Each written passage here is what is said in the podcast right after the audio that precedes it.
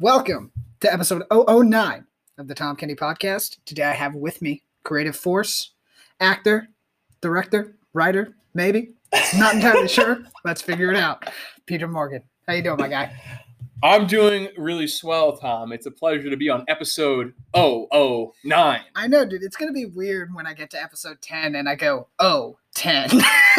Is it 010 or 00? Wait, no, 010. no, that's not it. No. I, I, you know what it was? I started doing that in preparation of like I had in my mind like, yo, I'm gonna do a hundred episodes. Um, it's been a year and I've done nine. so so we'll see how this goes or how this plays out. Yeah, it's, it's like your idea is like a Tarantino. Like I'm only doing 100 episodes. Only 100 episodes will exist, and it's taking you yeah, a year to do nine. So this will be 11 years. This will be an 11 year project. Yeah. yeah. And you know what's funny about that too is like the sound quality of the mic has not gotten better over this year. F- funny story. I don't know if you mentioned it prior.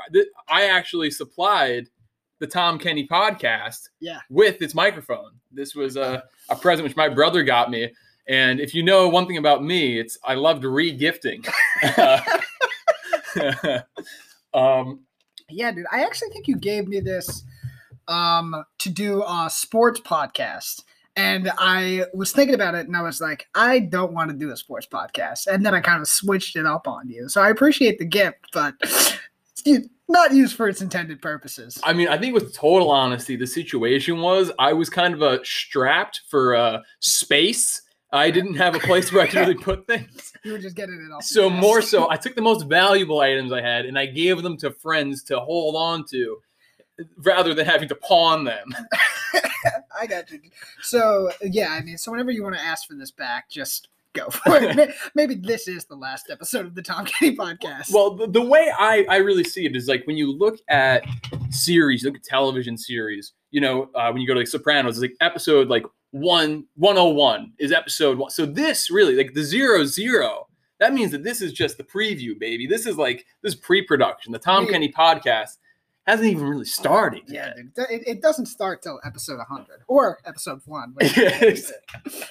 um, but yeah, dude, I'm, I'm actually super excited to have you on. Um, you were supposed to be one of the, you know, first couple of people to be on the podcast, but we've uh, been delaying it. Global pandemic, um, life tragedies, and when I mean life tragedies, I just mean depression on, our end. Um, but yeah, dude, like I said, super excited to have you on. Um, before we get into any of the specifics, um, if you wouldn't mind giving a little synopsis of what you do, what you're about, um, just a little brief history of the past five or six years, Five or six years. or okay. life. I mean, it can be how long you're on. There's no time limit. Yeah, yeah. So uh, I'm gonna I'm gonna go ahead and I'm gonna try and do yeah the briefer period. I don't know if the whole life thing. I don't have that. So I don't remember to be honest. I don't quite remember. Well, we don't want the whole story. Yeah. just bullet points. remember everything. Uh, so yeah, so the past five or six years, uh, I was in high school, and then I went to college, and then I uh, left college, and then I uh, did that, continued to leave college, Mhm. Uh, as in I went back and then left again, and stayed leaving college. Then I went back. Uh, I finished a degree. So, and I actually, I just graduated in January. Uh, the esteemed bachelor's of sciences in media advocacy studies. I was like literally such a a hard case to crack. I, I made them What do you mean by that? just as far as uh, what I wanted out of my education and Mhm. like what I demanded. And I was I was initially in school for engineering, and I was like, listen, we got to find a way that we can put engineering in the name. They're like, we can't do that. there's there's an accreditation agency, and they will they will have our heads. I was like, yeah, but you said I can study anything I want. so I'm like, why not use my old credits? And they're Look, like, I want I want to study women's studies, but I just want to have an engineering degree. Yeah, women's and engi- women's studies, engi- engineering women. AI robotics, a degree by Peter Morgan. yeah yeah um so anyway yeah so i made my own degree uh which was a cross combination of of public affairs and communications, pretty much the two easiest things you could go to school for. Outside of marketing. yeah, outside of marketing, and the only it's slightly more useful than psychology. Yeah. a little backstory for the fans on the podcast. Um, when I was going to school, or when I originally went to school, I was studying psychology. Came home after you know Thanksgiving break or whatever. Peter had no idea what I was studying, and he just started shitting on psychology. Then about you know a month or a year later, I switch majors, come home. I have a mar- I'm a marketing major now, and Peter starts shitting on marketing because he thinks I'm a psychology major. So whatever my career is next, I'll be sure not to tell Peter. you be sure not to tell me, just so that way he can hear my brutal, honest opinion. exactly, dude. I appreciate that though. I appreciate about that about like all of our friends. It's like I, I tell you, well, I mean, maybe not, right? Yeah. but um, yeah, dude. Um, so do you mind telling what schools you went to, or do you want to like yeah, your no, no, yeah, that's fine. Uh, I went to Binghamton University initially, which is a uh, state university of New York school. It's a good school. Uh, so they say. um, I, it's it's so funny, like when you talk to people about education, and it's just such a such a disconnect. Sorry, I was I was talking over to this invisible man in the corner. Yeah, dude. He was looking away from the mic and to me. Yeah, which, Which yeah. I appreciate. but- Yeah. So what I had said was there's just such a disconnect when you start talking to people about schools. Like, it's just so relative, uh, because you know from on Long Island and in New York in general, I guess people hold Binghamton in high regard. Mhm. Uh, but then you bring it up to anybody else, and they have no idea what you're talking about. They're not familiar at all, and especially when you go to their engineering school. So Binghamton has its most notoriety, I think, for its business school. Uh, Mhm. they have an in with some pretty uh, substantial financial firms in the city, Okay. and you talk about Binghamton, it's pretty synonymous with business. But anyway, my mom's friend was an engineering uh, headhunter. She was a Mhm. recruiter for companies that were looking for engineers, and Why, did, why were you deciding you wanted to be an engineer? Or, uh, or why was that like the plan going into college? I had been very. I've gifted is such a bad word to use, but I've been uh, I've done very well in math and sciences. Mhm. Uh, And I mean, did you get the IB diploma? I mean, you were in honors the, basically the entirety of high school. yeah, right? no, I, I dropped out. I dropped out of the IB program as a senior. I I'd done all the work to date, uh, but then uh, a little a little a little something happened over the summer, and I thought I was a really cool guy, and I said, "Hey, who needs school anyway?" what are you doing? What's the point of school? You know what I did? Um, so, so my senior year of high school, I was like, nothing that happens in these walls will ever be cooler than what I did. than what I did this summer.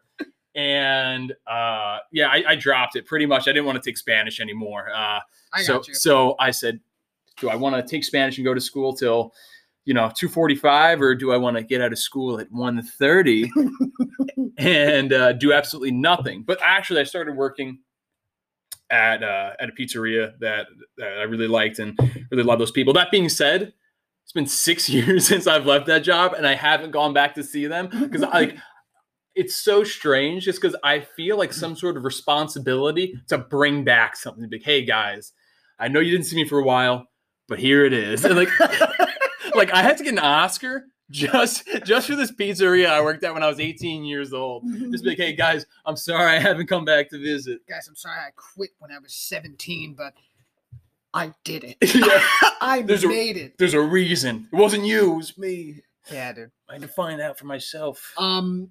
So- So, senior year of high school, math, science. Um. How did how did you land on engineering? Or or what or what, what was that process even like? So I think that I was very interested in uh like science fiction to a degree. Uh, Mhm.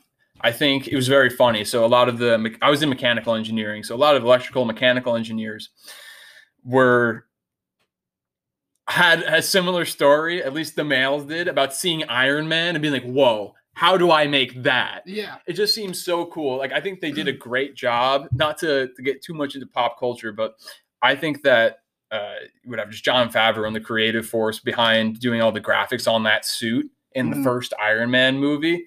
Um, it, it it felt so real when you watch it take off. It's like, oh, it seems so attainable. Like when you, I I watched one of the new ones lately, and he just like presses his watch, and like all these little like honeycomb shapes come out. I'm like, all right, Yeah. that's CGI. But the first one was so cool because it felt, and he's sitting there making it in the garage, surrounded by these cool old cars, and it feels like it's like a little bit of can-do attitude and like fifty billion dollars. you can you can become a superhero. So I was interested in that, and I had also been very interested in cars since I was about 12 years old. Yes. Uh, so I was interested in kind of you know designing uh, whether it be the car itself, designing the the the engine, um, something about designing equipment that was going to be used by people, uh, and hopefully pushing forward uh, the human human race. Uh, Very Elon Musk s. Well, yeah, yeah, no, definitely. Uh, there was actually a company which I've been applying for jobs with them like nonstop, and they're Mhm. like, uh, "You listen, hey, uh, you said you went to school for engineering, but uh, you don't have an engineering degree." I'm like, "No, no." Uh, I said, "Your work inspired me to go to school for engineering." I didn't finish it though. It was called the it's called the Butterfly Network, and they create a an ultrasound wand which plugs into an iPhone. Mhm. Uh, so it's really, really cool. I'm not sure if you've ever been pregnant, Tom, but the I- ultrasound machine. Once or twice. the ultrasound machines are very large, and uh, the fact that you could scale something down uh, to be handheld and that can be used pretty much anywhere uh, was something that was very interesting to me. I think I had first heard it as being used in more like remote areas uh, that didn't didn't necessarily have the infrastructure to even have like hospitals and whatnot. So places in like Southeast Asia and Africa. Um, so I, I thought it was like a really great humanitarian tool, but now it's uh, moving on to like commercial uses. And anyway, very cool company. So uh, that stuff inspired me. Like, the- the whole the integration, the um, what is the word for it now? When you ergonomics, the way in which Mhm. technology and man integrate together. Uh, that also opened up my interest in in biomedical engineering, which I did a, a very very brief stint in. I got you. How how long were you at Binghamton then for? Uh, I was at Binghamton in my first run for for three semesters. I did I did three semesters there. okay, and during that time you were studying biochemical and engineering, I was I, I was studying just mechanical at that time. mechanical. Got it. Um, and what was the um impetus then for changing? Because I mean, as anyone who's watching or listening or not watching, but listening to this podcast, um, the title is actor. so it's a very stark change from everything that you're talking about to going to you know new york city and becoming an actor so what's the change over the course of those three semesters or you know i guess two years basically Yeah, yeah. I mean, I think uh, it's a lot of forces. I think it's something where, uh, to one degree or another, I was, well, I was keeping my ear to the ground. I was really kind of what do you mean I was keeping my ear to the ground. uh, More so, I was I was trying to. I think I was trying to find a way out, and I was really just kind of trying to read myself as much as I could because I found that a lot of my time. It's so funny to think back to it. It feels like a few. It's a weird state of memory. Uh, any of my time there, but I feel like I was really kind of suppressing a lot of myself there. Just like at Well, binghamton yeah, or yeah, just at the time in at- uh, I would say at, at Binghamton in the time in general, I guess, because I, I don't think that stuff was just magically better when I came home.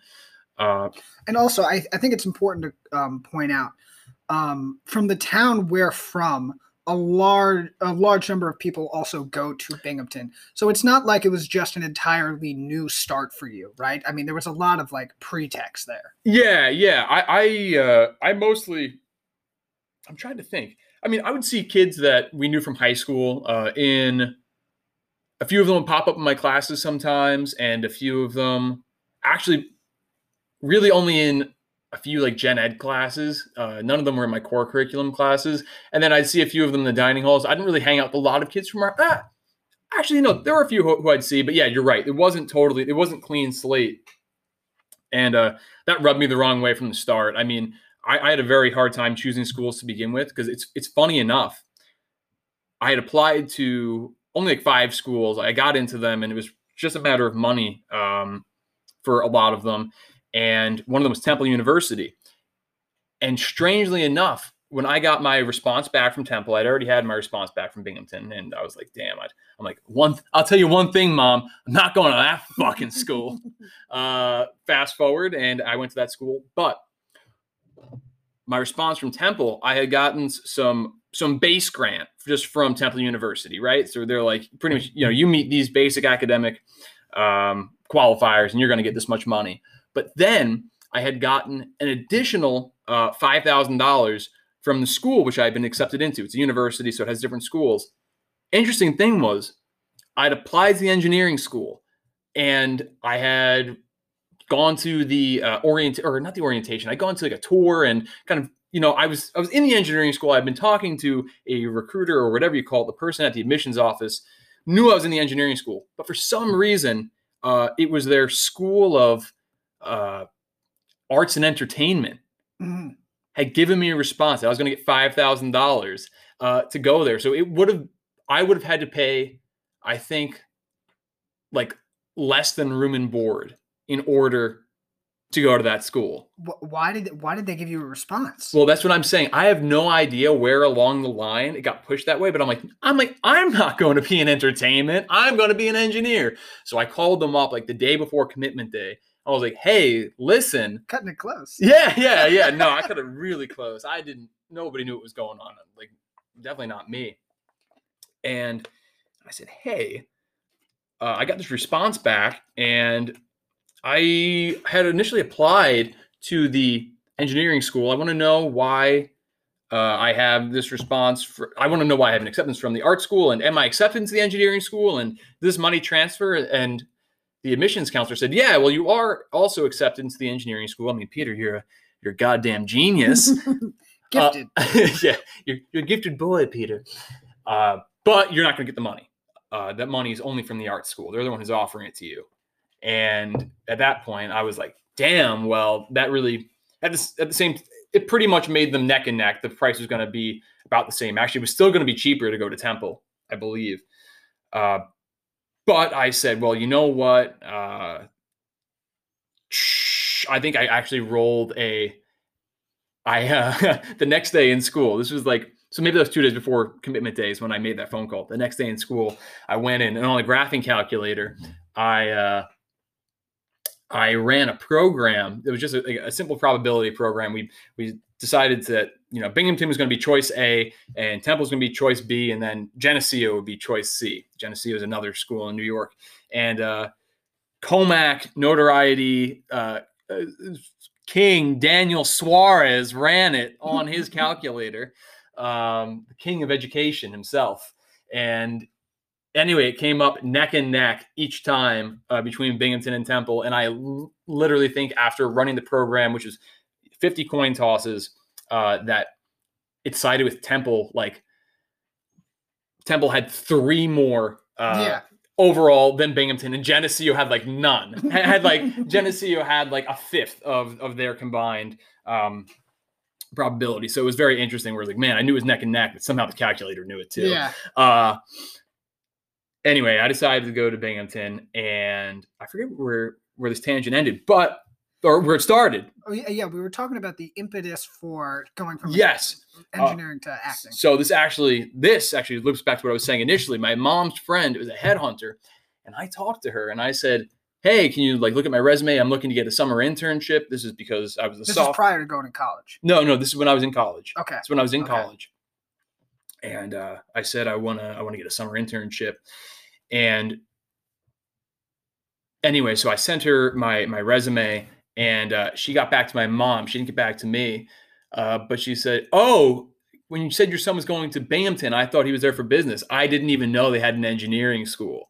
And like my heart dropped. That's deflating. Yeah, yeah. It was one of those things where I busted my ass uh-huh. um, to.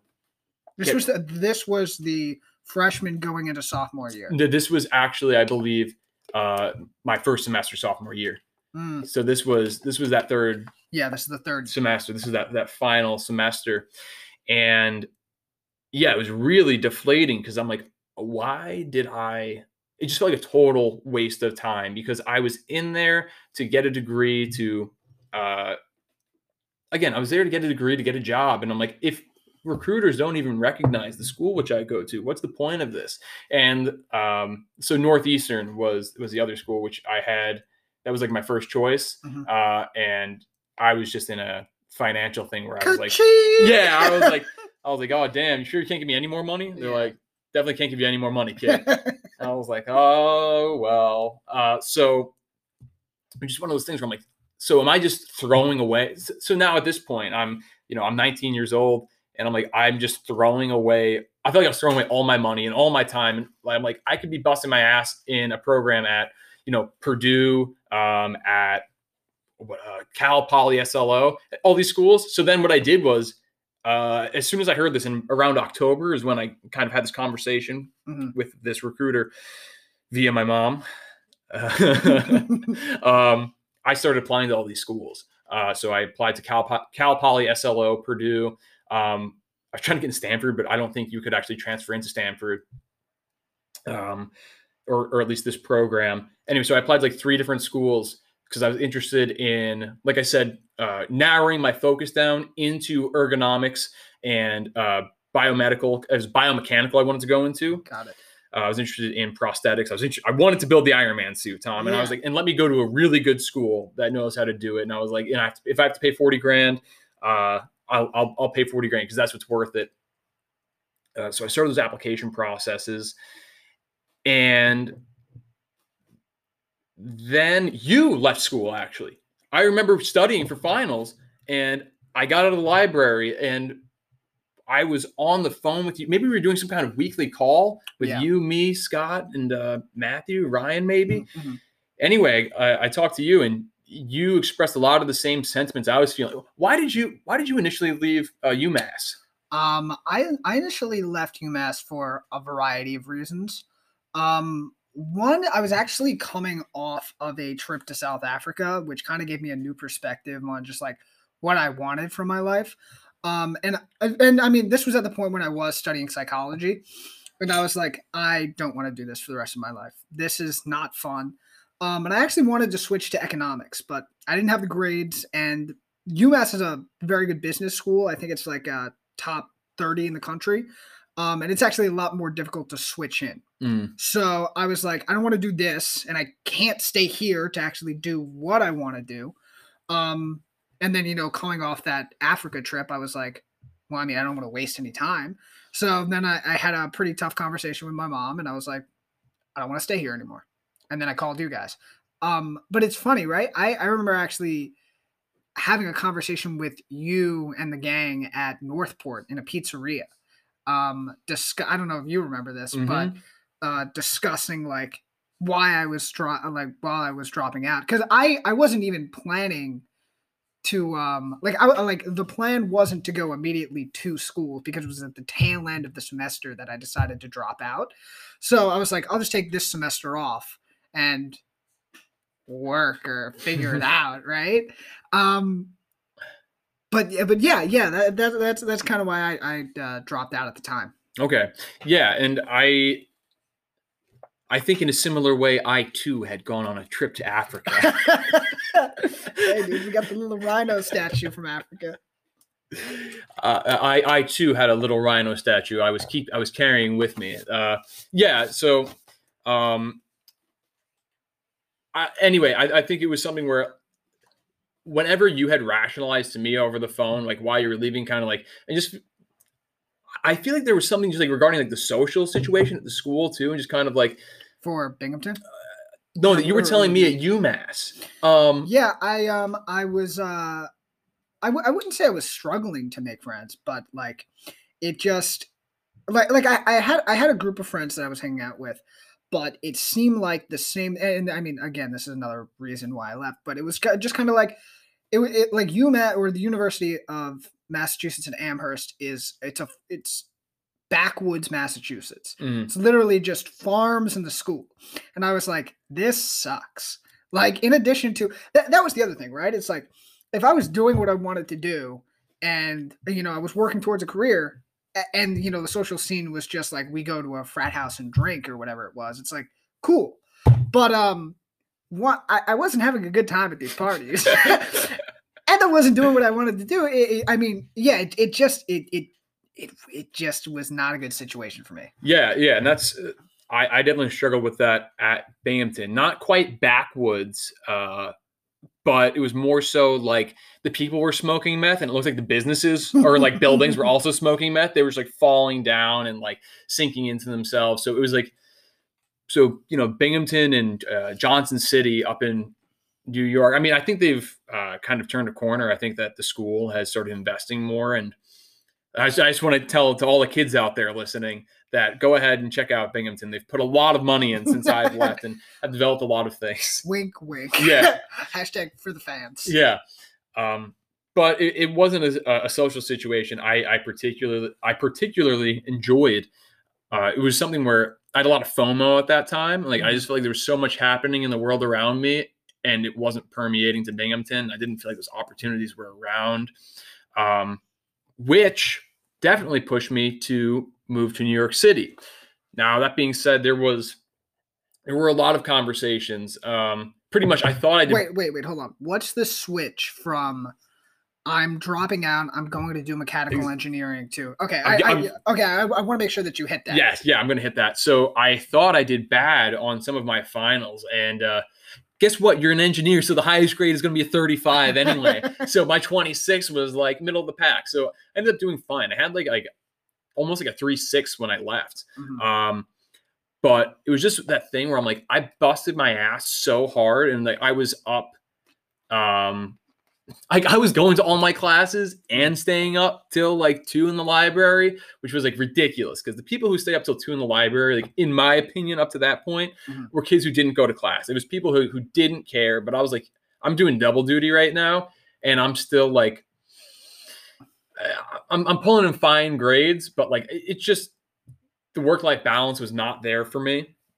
Mm-hmm. Uh, so anyway, so when I got back home after uh, you know I got my grades back, I was really sitting there thinking, like, do I want to do this again? I'm like, in the classes are only going to get harder. At that time, also more interesting. Mm-hmm. You're going to get out of the the general physics classes, get into stuff that's a little bit more relevant and probably uh, will will engage me a little bit more. I'll feel like I'm really gaining something from the education.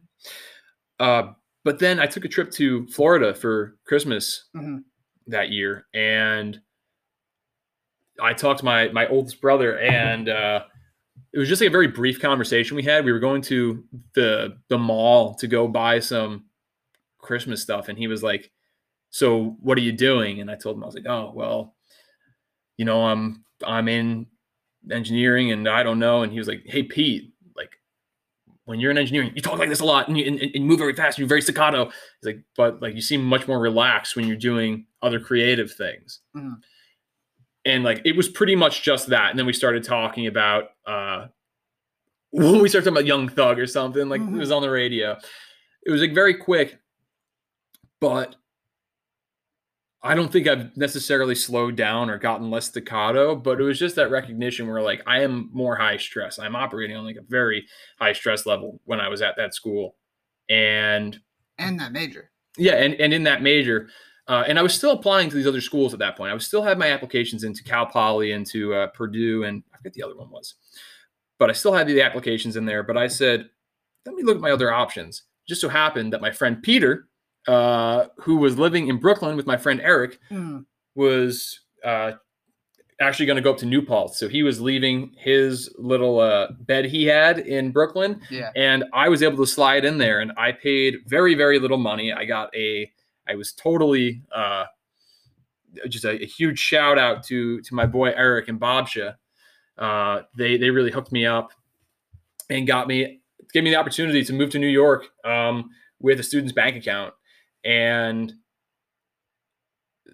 pretty much I said, hey, right now I can either go back to school and be miserable or I can go live in Brooklyn for 400 bucks a month.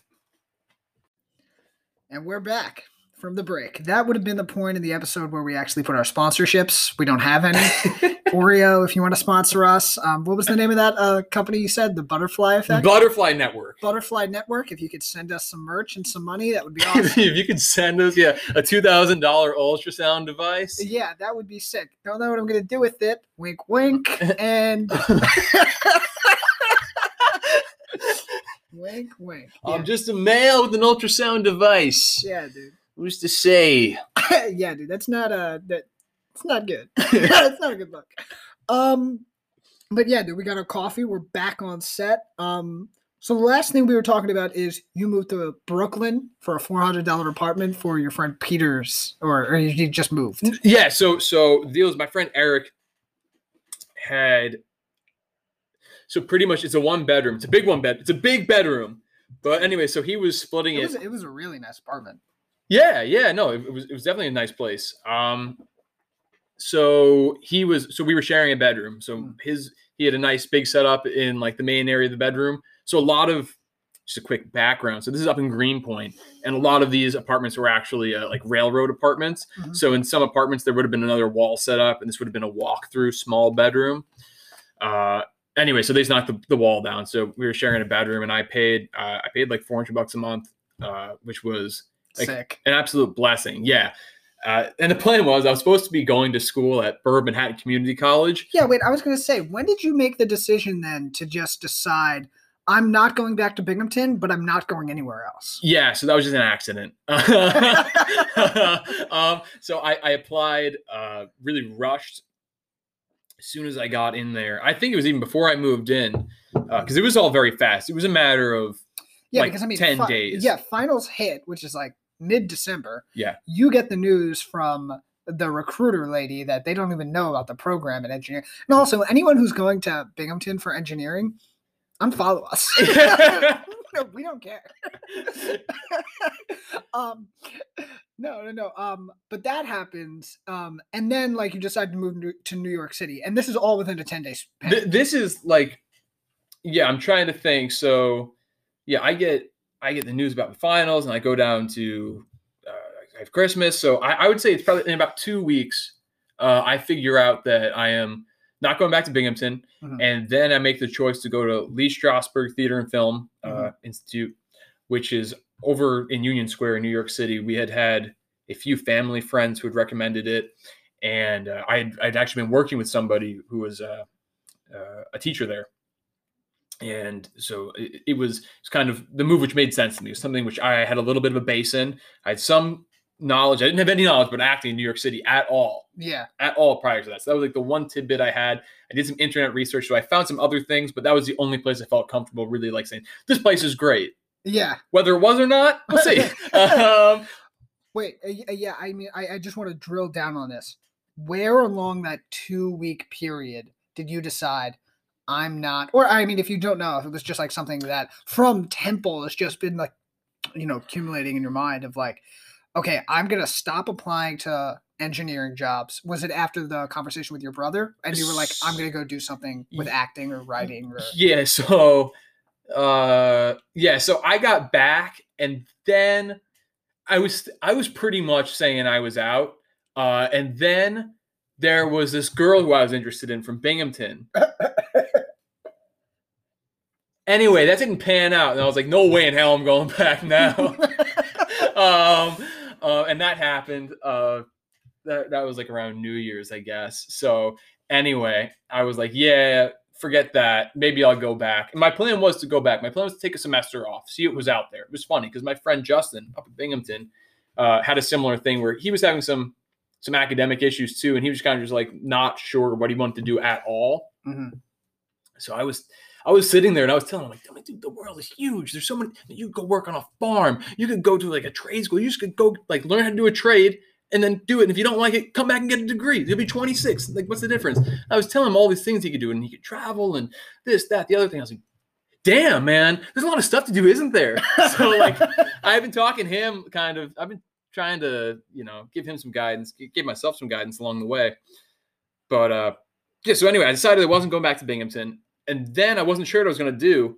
Uh, but then I heard that probably at the same at this New Year's Eve part, like around that time, I was meeting with my friends, found out that there's going to be some space open in Eric's apartment. Mhm.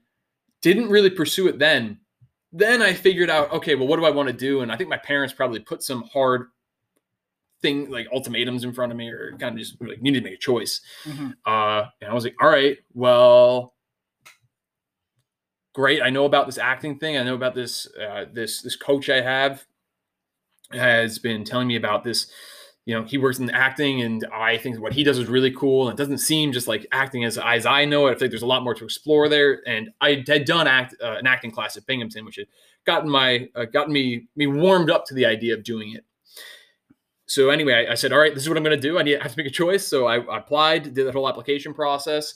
Uh, and then I said, all right, well, now I got to live there. So I gave Eric a message like, hey, is that bed open? He's like, yeah, 400 bucks a month. And I was like, sounds a little bit high. um, yeah, so anyway, I, uh, I, I got that space, which was awesome. And, uh, and then there I was. It was January 26th. Uh, I was in the in the process of applying to uh, Borough Manhattan Community College, where Mhm. pretty much it was like, "Hey guys, like the deadline's passed, Mhm. but you can still make it." So I was going down there with transcripts and whatnot. I had to get everything printed out, and it was like mayhem, just kind of going back and forth between their offices.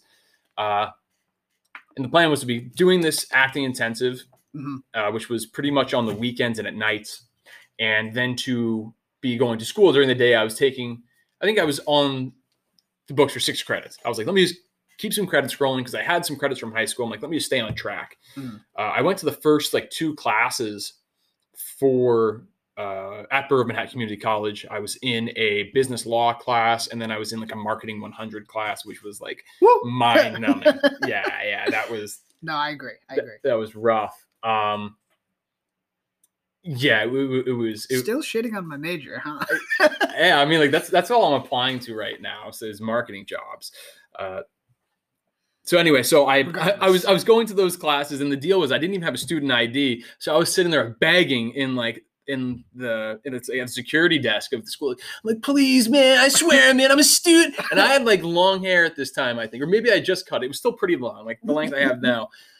I'm like, come on, man. I'm just waiting for the registrar to pass me through, man. It's my money, man. and he was like, all right, fine. So they let me in uh, to these classes.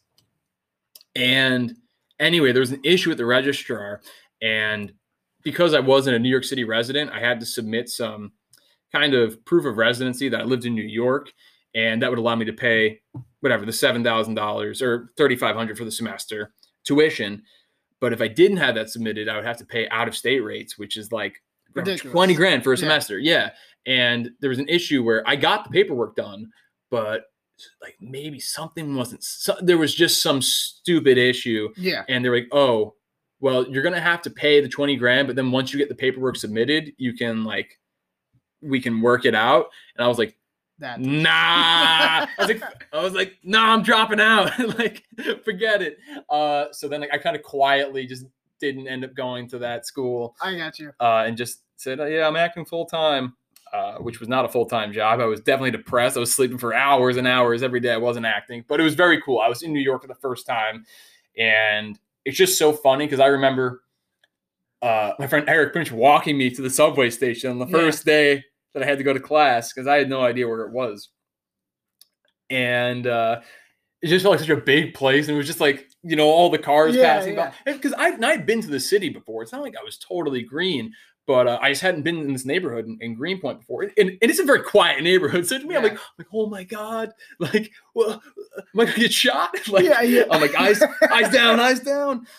Uh, and it's just so funny now because I, when I walk around and like this is like I I know everything really well. I I wound up moving uh, moving to an apartment very close to that first apartment I was in about a year and a half ago, and uh, anyway, it just feels like home now. It's just one of those things where like I know like the back of my hand, Mhm. and it's just so funny to think at one point I was like. I just remember being so stressed, like, oh wait, like how do I get the subway? Like, where does it go? Exactly. Um, That's with everything though. Right? Yeah. Like it's like you go to a new school, new job. It's like shit. Where's the coffee maker? Like, I, but I mean, like New York City, it's a lot of overstimulation, Yeah. especially like day one. Yeah, but anyway, uh, I went to Lee Strasberg Theater and Film Academy or Institute, LSTFI, and I did an intensive, uh, and I worked. I got the opportunity to work with so many people. Mhm. Uh, I think uh, I say that so many people. It's like whatever. There's 16 people in it, maybe, and a lot of them were from different countries and had like really varying experience. Some of them were uh, had worked professionally in radio. Some of them had their own TV shows. Some of them had yeah, Broadway uh, or Mhm. just musical theater, uh, big time professionals, uh, and other people were master students at NYU. Some people had been from like North Carolina, one of my good friends. And I got so much exposure so quickly. It was, even though I didn't think necessarily all of the classes and instructors I had necessarily resonated with me, Mhm. I think that it really slingshotted me into like, these are the kind of characters you're working with. And like, it just, it kind of humbled me in a way Yeah. Um, and it gave me a lot of perspective. Uh, and it, as, as much as it humbled me, it also made me say, "I'm I'm in this thing." Like it, it, it indoctrinated me. Is that the right word? I was no, not indoctrinated. I No, was. I don't think you were indoctrinated. I, Like you, like it, it, it, it doesn't seem like it. It seemed like it inspired you. no, it's not the word. I, I don't know. I was mean. brought into the culture. I don't know. Is that not indoctrinated? I, I, I mean- I mean, maybe. All right, somebody go ahead and check this out. We're gonna go ahead. Sean, you want to check out what does indoctrinated mean? Peter, you're right. All right, thanks. um, anyway, so I, w- I was brought into this thing, and I felt like I kind of had some. Uh, I felt like I had some street cred. Mhm. And anyway, and then I I started acting. Initiated. Yeah, yeah, I was I, I was initiated. Yeah, that might just be the word. Yeah, maybe that's Thrown it. Dude, I was just trying to think of it. Let's try Sean, to do his Sean. Sean, Sean just got mad at you. Yeah. You're. Sean's talking to me now. Okay, okay. Great, great, great. cool, cool, cool, cool, cool, cool, cool, cool. In the earpiece. Um, yeah, so anyway, I uh, I was in it and now I'm acting. And mm-hmm. then I uh, started doing a few student films and I did uh, a lot more of those. And then I showed up on set as an extra, which was really cool. First yeah. extra gig I worked on was Homeland and uh, this is just funny. Like, so there's like a shot list that all the producer, like all the people who were involved in the production get, and like it goes over kind of like what happens in each scene. Yeah, And when you're walking through, when you have extras, you're just supposed to grab like your I nine and like your W four or whatever it is. That's just like your tax paperwork, just in like, you know, I'm working today. yeah. And I just go down the line, and somebody put that down there who was just probably working, like who just like turned around to grab something else. And so I just grabbed their shot list too. So I had like I grabbed a uh, what was it? I grabbed like two documents that I was not supposed to have. and that were like and like anyways, like all the extras are all there's like 200 of us. There's like a big uh big big day. Yeah. We're down in Brooklyn. And we were sitting around like, oh man, I wonder when they're gonna need us. And I'm sitting there, I'm like, I'm like, oh well, it looks like the next shot is at this, and it's gonna be the car chase where beep dies. They're like, what? What? Everybody's freaking out. Like, how do you know that? I'm like, oh, I'm like, no, it's downstairs. It's like at the table. You just gotta, you know, you grab the papers when you come in. They were like, no, you don't. and anyway, I left it there, uh, like on the table. Like, Once you realized, you were like, "Oh no!" so so I went out, I did my scene, when I came back, that was missing. Like I don't think like I didn't put my social on any of my stuff until I handed it in because I had a little bit of wherewithal. But like somebody came and stole that. And I don't know if they leaked it on Reddit or something. Um I didn't. I didn't. I did- I did not. In case you're wondering, Showtime, if you want to employ me, I've always been very, very responsible. It was it was employees on your production side who should be watched. Uh, yeah, exactly. yeah. They should be fired. yeah, they should he should be hired. yes, yes, you should give me the job. But anyway, so uh, and then I I started acting. I kept doing that two years, and then I decided uh, just kind of a, in a financial situation where uh, mom and dad were like, "Hey, if you want to go back to school, like." I'll Give you a hand. You're like, hey Peter, uh, do you want to get a degree and stop uh, making us uh, be be sad about what you're doing with your life? Well, were, were- were they supported? No, they were very supportive. They were very supportive the whole time. Um, I, I think it was more so uh, I was just it's just very difficult when you're working in something that is I'm not sure if you know this, but apparently acting is kind of like a tough like nut to crack. You know what I mean? Like it's kind of a it's kind of difficult thing to get into. So uh, it was just difficult for me because I'm somebody who's really results driven Yeah. and I wasn't necessarily getting the results I wanted, and it was just hard to. I was trying to work, you know, freelance jobs wherever I could, just like doing event production stuff, and uh, so it was it was just hard to to to make life work at that time for me. And anyway, so yeah, my parents were like, "Hey, if you want to uh, go ahead and go back to school, like we'll Did, Like- did you bring this up to them? no, no. Uh, huh. I I think I've kind of been like lukewarm to the idea of going back to school. I don't think I've been totally sure.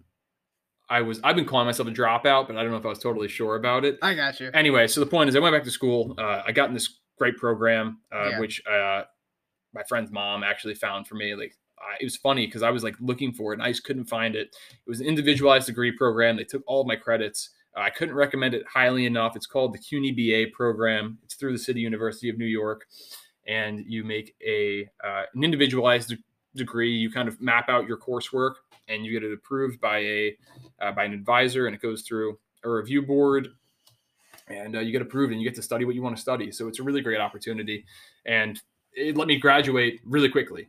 Yeah. Um, they took so many of my credits, whereas uh, a lot of schools were were not taking them. I was going to have to spend another three years at school, um, Mhm. which I was not interested in at all. So anyway, so I was able to graduate, and I was able to keep on working on productions, and yeah, and now I'm here. And now you're here. And honestly, Pete, I was gonna say this is the highlight of your career, but it's not. this is not the highlight. Oh, dude, but yeah, yeah, that's that's funny, right? It's like I, I could I can imagine like a majority of people's parents who are like their kids are engineers or like aspiring engineers, and then they say, "Hey, I'm not going to do this. I'm going to go live in New York City and try to become an actor."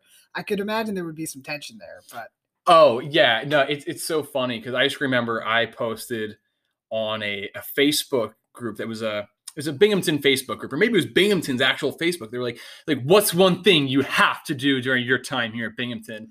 And I got the most liked post. My post was like more than their initial post was, and I said drop out. Period. and, and I got the most likes. But then I had all these people like, oh, you must be very proud of what you're doing, aren't you? Anyway, these people. Uh, to each their own. yeah, yeah, like especially at a school like Binghamton, I imagine a lot of parents are probably not supportive of their of their kids being able to uh, go out, drop out of school, and uh, chase other careers. So I, I was very lucky. Yeah. Yeah. That's that that's like extremely interesting, right? It's like those years I, I mean, especially like I mean a little bit of a callback, but I remember like when we were when I when you had originally dropped that and we had gone to that pizza shop, um, you were like very, very inspired. And then like a year later, you know, you you weren't in school at all and you were just living in the city and you were acting. And I don't feel like you were having a lot of success at the time, which very different now, right? But um is that not true?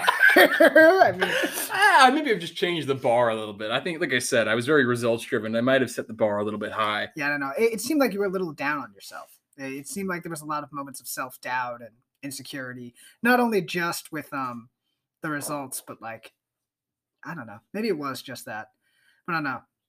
You seem you, you seem a lot happier now, now that you've been on streaming platforms and cable Mm, TV. Mm, cable television changes a man. and, and you have a degree in student films. It's so. So how did that go?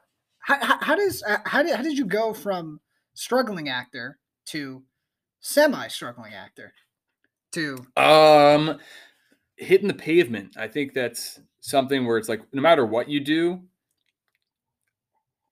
I think we've talked about this before. It's like either every day you're either going to get better or you're going to get worse at what you're doing, and that's just a matter of it's like, are you going to work or are you not going to work? Um, and I can't say that I have grade A, A one, you know, D one athlete work ethic. Mhm. I, I don't think that I do. I think that I have have way too much self doubt sometimes, and you know, I, I get those. I, I lack serotonin sometimes, and and it slows me down. I don't have a great uh, kind of kind of regiment set up all the time, but in general, I think that uh, I, I do judge myself a lot. So it's, it's a double edged blade Mhm. where uh, I knew I had to go out there and I had to keep on showing up.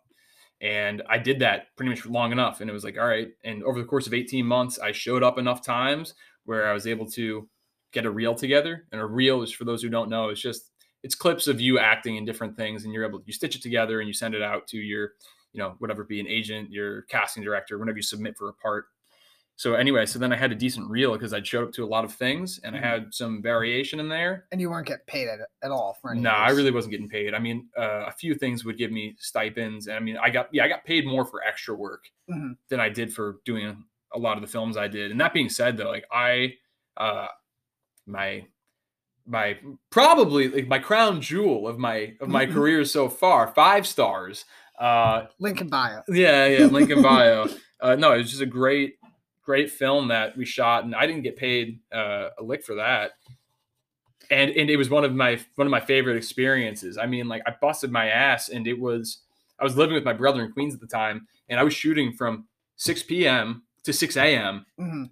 every day, and I wasn't uh, I wasn't union. And what that meant was pretty much is that we can call in Peter as early as we want and hold him as long as we want. so like, I, it's one of these things where I I have nothing but great feelings for everybody uh, on that project. But like, I would shoot in like the first scene, and then they'd hold me. They'd shoot the other actors' parts, and then they'd shoot me last. So like literally the last day of shooting. So this is like six days, five or six days. We shot this film, and like we're we're cramming my coverage. Um, we left it to like the very last day, which is just you know the camera angle's just on me, and as the sun is coming up, and the whole thing's supposed to take place over the course of the night. So I'm bugging out, and I don't even know if we were able to use all the footage. yeah. Uh, but the point is, yeah, they were like, "Ah, Peter, let's just let's just keep him around for 12 hours." Like, that's the, come on, like, what's the worst that could happen? That's crazy, right? Because I mean, uh, but I mean, like that is why uh, I mean you have been successful to this point, and I'm extrapolating here, but I think you will be successful in the future, right? It's like that that groundwork and the ability to just, well, not ability, but just the mind frame of like, I'm gonna I'm gonna do whatever it takes.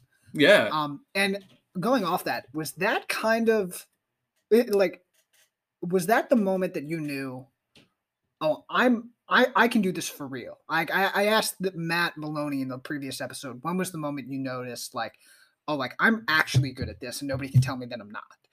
Um, was it five stars or was it much earlier in the journey? It, it, was, it was much earlier in the journey. I think there was part of it where it was like, so I had acted when I was younger. I had done some stage plays, and like I I think that I had again you face points of doubt when it's mm-hmm. just like all right like I always knew I could do it.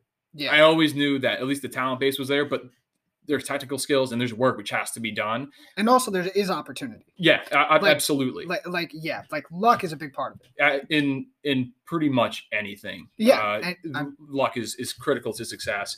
Uh, but then again, it's like, but if you're not knocking, you're not making opportunities. Like you need to you need to make enough opportunities so luck can strike at one of them. Yeah, hundred percent. And anyway, but no, but that that moment was way before. I mean, when I was doing five stars, it it just felt great because it felt like I was in it.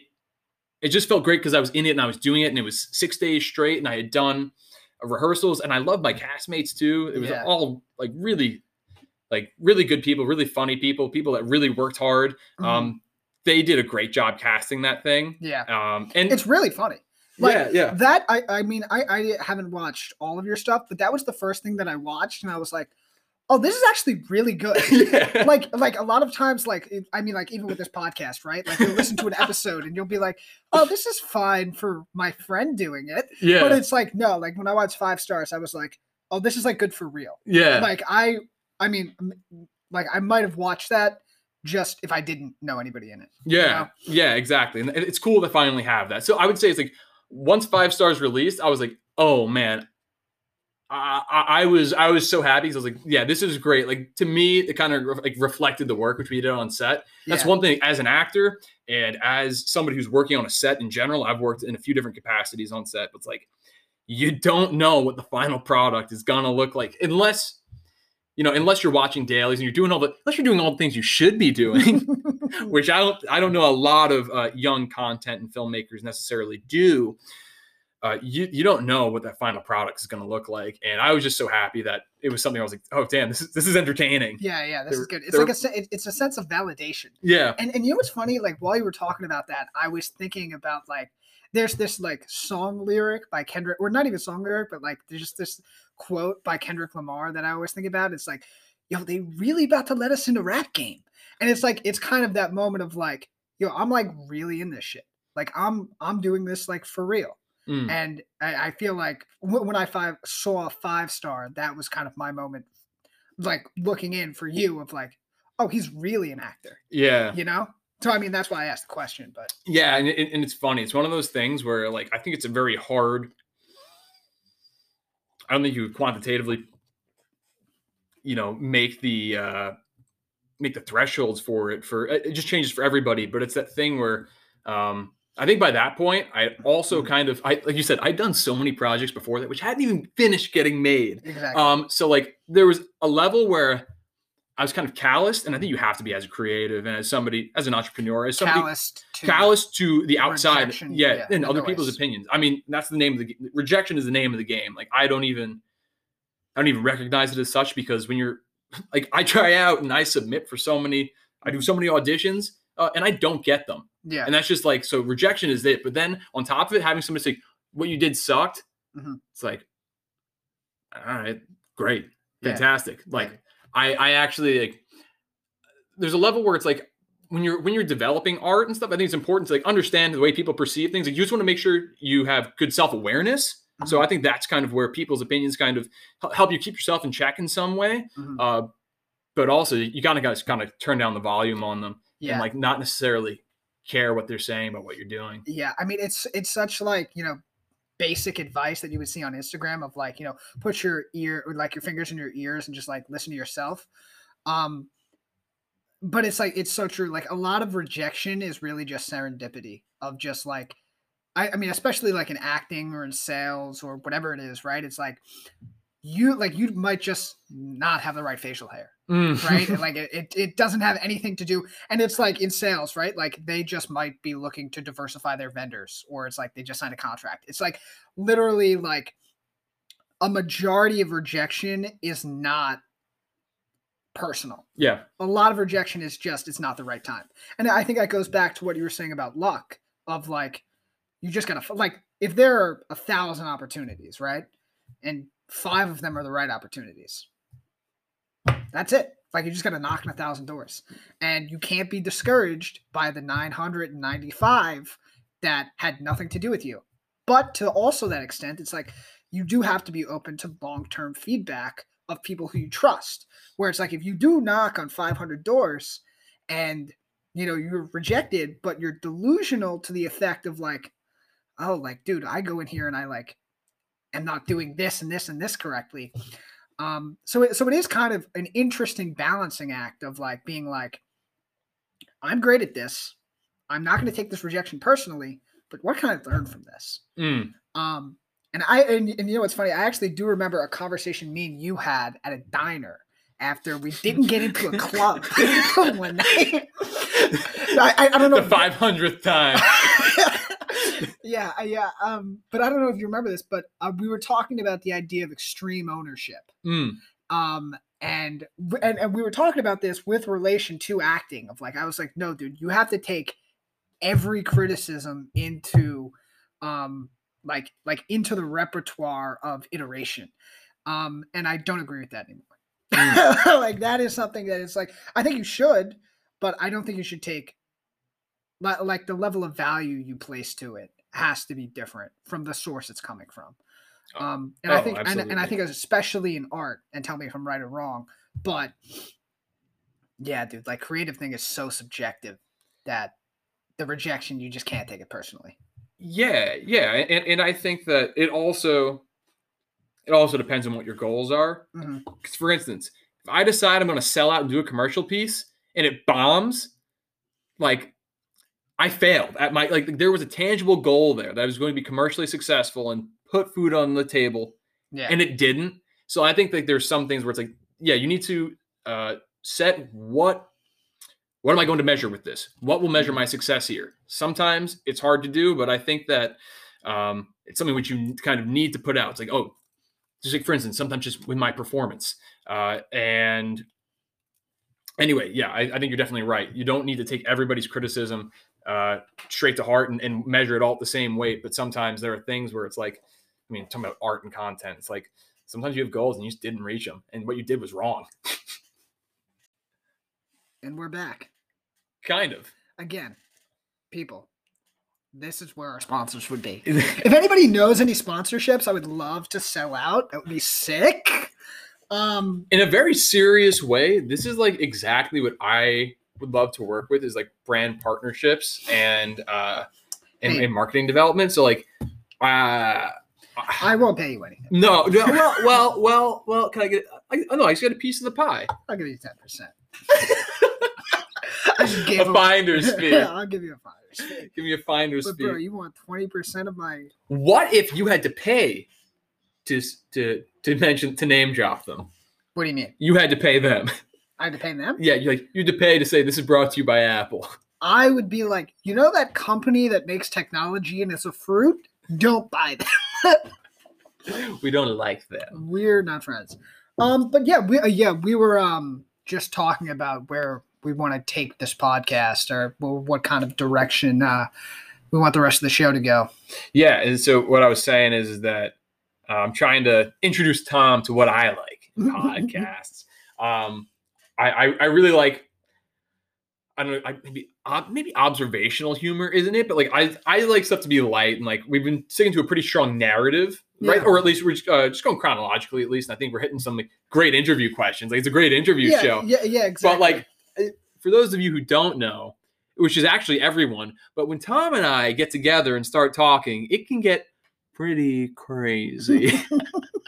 like we've we've spent, I God knows how many hours at 45 Wall Street, just like straddling that counter, just like a different side, just going on for hours. Like I show up, it's like, where are we going? Like we're going to the LES. And It's like, did you see what happened? and then, and then it just goes goes down the the drain. yeah, dude. Yeah, I mean, I, yeah, dude. I, I mean, uh, yeah, yeah. I don't, I, I don't want this podcast to just be a bunch of interview questions, but it, it's hard to like build like just just complete narrative off nothing. You know what I mean? Yeah, man. You know what it is, dude? Is like one guy podcast. Uh, well, I mean, there are two of us here, but I'm saying maybe Tom, you had a second seat. I'm saying, I, don't, I don't know, man. Like like I said, I don't have a job. Anybody want to employ me, you can. But in the meantime, Peter, you trying to make this the Tom and Peter you can keep your name. And I'm not even saying it has to be me, but we talked about young Sean. Young Uh, Sean. young Sean working as the tech here. I mean, this is one thing which we had just been talking about. So, for those of you who don't know, the Tom Kenny Show, Tom Kenny Show slash podcast slash international world renowned podcast. Tom Kenny Show is actually uh, broken up into 30 minute segments as limited by the technology which we are recording on. And Tom was saying that. Uh, so initially, he had a goal for last year of recording three episodes. Mhm. This year, he wants to do 30. And he he was talking about investing. So anyway, I was thinking if we're investing, we're getting the technology in here. It's like you might as well get a second seat in here, uh, or somebody at least to to run the the dictionary lookup. Have, on- have, the Jamie. yeah, yeah. We want the we want the Jamie. We want of- your Jamie. The JRE podcast. yeah, yeah. Yeah, yeah, I understand. I mean, but Pete, this is the thing. I don't have any money. Have you paid anybody that comes on the show? no. No, this is the thing. You just find somebody else who's who's interested. Hmm. Thing, somebody who wants to be in podcast production. For instance, uh, my friend Dustin, who was the uh, the third third producer seat or the second or first, whatever. He was just the other producer on East Hills. Uh, his girlfriend started a podcast, and I think that he's kind of producing on it. And I think that, Mhm. uh, especially in in time of coronavirus, that there is uh, an increased focus on on podcasts and kind of remote uh, productions. So I think there's. I don't think you'd have a hard time finding somebody who wants to jump on it. Uh, again, the question is just creatively, will you guys agree? Yeah, exactly. Maybe you'll have a falling out. Maybe put it in the tabloids. I lose fifty percent of my podcast. yeah, it would be nuts.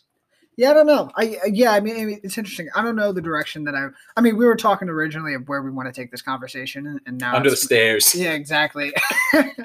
um, and now it's like, yeah, I don't, I don't know where I want to take this podcast. I mean, I have, I mean, when I say I have a goal of doing 30 episodes, I have a goal of like, I've got a list, and I think I've said this to you, but like, I had a list of about 15 to 20 people that I want to pot, like, want to interview, um, build up the skill set of it, and then I have like a list of like 15 careers that like I want to interview. Mm. So like I would love to interview like like a stripper. I would love to interview um like a real estate agent. I would love to interview like a CEO. But I mean like a CEO, I mean an Instagram CEO. I don't mean a uh, Fortune 500. Um, but yeah, dude, like I, I'm, I'm not sure the direction, and it's like, uh, yeah, like I'm, I don't know if I want to keep doing the interview style, but um, yeah, I mean, it's iteration. I love it because you're a guy who loves information. You read a lot of books. I'm sure you've mentioned it, and the listeners, uh, whoever listened, The fans. Oh, yeah, the fans, The the people who dude. know you, uh, you're the man of like twenty thousand pages. Uh, so I think you do a great job of extracting information. I think you do a really good job of kind of pinning these things down. But you're also very you're also very funny, and I think that yeah, you're a great listener. You're terrible at hearing. You have terrible hearing, but you're a great listener. That's true, dude. Uh, that's That's, that, that, that's who I am. uh, and, and I just think that yeah, to give to give another seat here. Then again, if this is the place you want to talk, you go ahead. This be your talking place. But if you have another seat here, um, somebody who can keep it going, I think it gives you more opportunity to kind of show uh, another, you know, another skill in your repertoire. I think you're able to make good commentary sometimes. Yeah. Um, Yeah, I don't know. I, I mean, at, at this point, I'm not really looking to bring in, like, I'm not trying to bring in another seat, mm, but, like, somebody, like, you know how, like, on, um, on like late night TV, there's the host, Yeah, there's yeah. the secondary guy. yeah, yeah, I can have precisely. the secondary guy. No, no, no, no. That's exactly what I want. No, no, it is still the Tom Kenny show. and There are no questions about it. But that that's the question. Is like, do you want somebody who's just behind the scenes who you're throwing it off to, or somebody who's there as more of a support man? That's good. It's like Andy, whatever. On, yeah, I on mean, that's so funny. I was thinking Conan is my favorite late night TV host. I um, yeah, I don't like anybody else really. I mean, I think Kimmel's fine. I hate Fallon, and I hate uh, what's the uh, British guy? oh, James. He does. oh, the, uh, I don't. Yeah, I, have. singing. I've never even watched it before. Yeah, yeah. James Corden Yeah, is. I. You know what it is? I don't like people who are like too nice. It seems. It just seems fake to me. It's fake. I mean, everybody hates him. Like all the comedians like that I listen to. Corman? Or- or Hey, hey, hey, James? Corden. Yeah, they don't they don't like him. They, they think he's fake, and like, it's kind of watered down. Like, what's the point of what you're doing? That being said, I've never watched the show. James Corden. If you want to talk to me, I'll be a very nice guy. I'm just I'm just repeating what I've heard from Yeah. professionals. Yeah, dude. I don't know. It just seems like.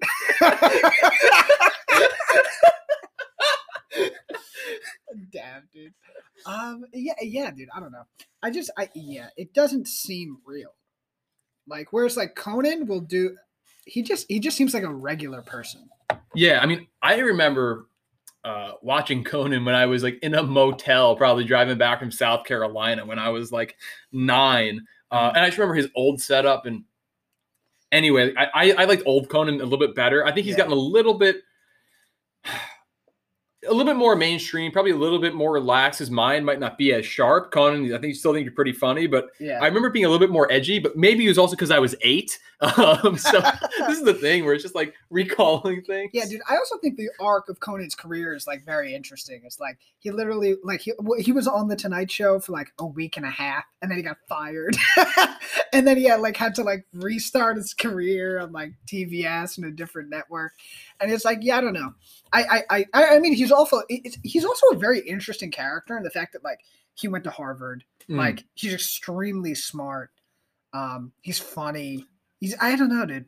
I, that's something which is so funny which like to some degree i understand it but we had talked about this uh, in our first break just as far as uh, generalizations and kind of how we tend to pigeonhole ourselves sometimes because for Mhm. instance uh, what tom had said to me he's like it's funny that you know we're talking about it now you've made this decision to go into acting and you know as far as uh, choices which you've made and like you've really you've invested in it but it still kind of feels like you're in between this acting and engineering or, or, or developing something for the real world. And it's one of those things where I'm like, well, I am trying to do both. But the question is like, well, do I need to split it up and say that I am one thing or another? Um, but for instance, like, yeah, Conan went to Harvard, and there's so many people in entertainment Mhm. uh, who are really, really intelligent. Mhm. And then, you know, whatever, just uh, they come out like whether they make you know statements regarding climate and political whatever it is the thing is and a lot of times they get hawked on because it's like oh you're you're an entertainer. This is what you do. This is what you're supposed to do. But i'm like well same time it's like if this person wasn't an entertainer like they could more or less be like a guest on a lot of these networks. You know what i mean? So i get it. it's a matter of uh like if i'm here to watch an entertainment thing i can be like all right this is this is what i signed up for. Like this is the wrong channel. Uh but like yeah really intelligent people. Um and i think especially with actors too like with good ones uh i think that a lot of them have really great like emotional intelligence Mhm. and really understand uh a lot of pieces of the human condition really pretty well and I feel like you have to. yeah yeah i, I- think some people are I think some people can articulate it better. I think that's the difference. Like I think Mhm. some it's so interesting. It's like your ability to articulate what you understand is really important in kind of like being understood as being a smart person to a lot Mhm. of people. Yeah.